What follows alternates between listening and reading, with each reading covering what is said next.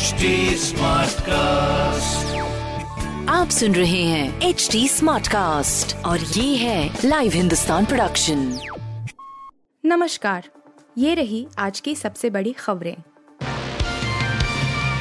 पहलवानों का धरना खत्म ब्रिजभूषण जाँच होने तक पद की ज़िम्मेदारी से हटेंगे।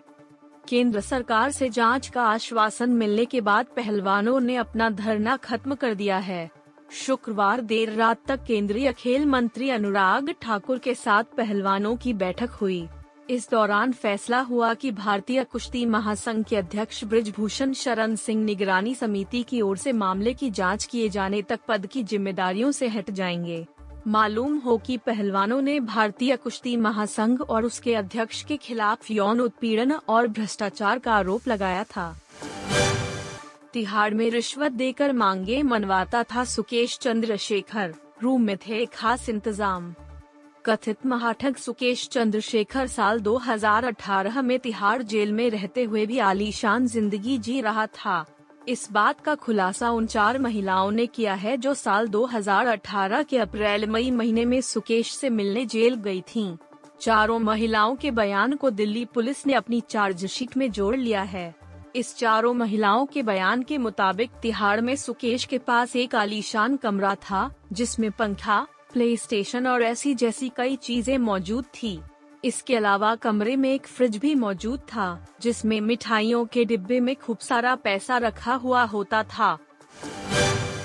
निक्की हेली लड़ सकती है राष्ट्रपति चुनाव, अब में भारत वंशी का डंका भारतीय मूल के ऋषि सुनक के ब्रिटेन का प्रधानमंत्री बनने के बाद अब अमेरिका में एक और भारतवंशी डंका बज सकता है। भारतीय अमेरिकी रिपब्लिकन नेता निक्की हेली ने राष्ट्रपति चुनाव लड़ने के संकेत दिए हैं।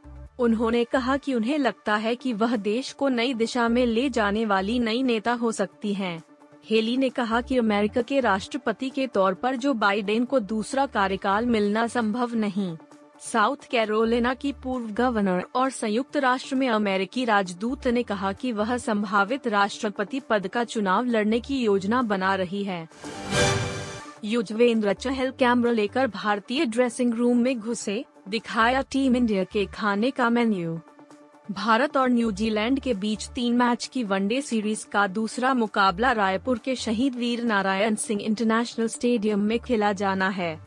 रायपुर यह पहले अंतर्राष्ट्रीय मैच की मेजबानी कर रहा है। ऐसे भारतीय खिलाड़ियों समेत हर कोई यहाँ की पिच और अन्य चीज़ों से अनजान है। पिच के बारे में तो अभी ज़्यादा कुछ कहा नहीं जा सकता, मगर भारतीय लेग स्पिनर युजवेंद्र चहल ने मैच से पहले फैंस को ज़रूर रायपुर के ड्रेसिंग रूम का दीदार कराया। इस दौरान चलह ने कप्तान रोहित शर्मा, विराट कोहली और हार्दिक पांड्या की सीट के साथ टीम इंडिया के खाने के मेन्यू भी दिखाया। बीसीसीआई ने चहल के टीम इंडिया के इस ड्रेसिंग रूम टूर का वीडियो अपने आधिकारिक ट्विटर हैंडल पर पोस्ट किया है।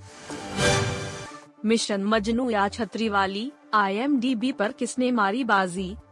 बीते दिन एक और जहाँ थिएटर्स में कुछ फ़िल्मों ने दस्तक दी तो दूसरी ओर ओटीटी पर भी मुकाबला देखने को मिला। 20 जनवरी को रकुल प्रीत सिंह की छतरी वाली और सिद्धार्थ मल्होत्रा और Rashmika Mandanna star Mission Majnu release हुई। मिशन मजनू को आठ दशमलव सात आई रेटिंग मिली है। फ़िल्म को उनतालीस दशमलव आठ प्रतिशत ने दस, सैतालीस दशमलव तीन प्रतिशत ने नौ, सात दशमलव चार प्रतिशत ने आठ और दो दशमलव आठ प्रतिशत व्यूअर्स ने एक रेटिंग दी है। ऐसे में फ़िल्म की एवरेज रेटिंग आठ दशमलव सात बनी है। वहीं रकुल प्रीत सिंह की छतरी वाली 20 जनवरी को जी पाँच पर रिलीज़ हुई।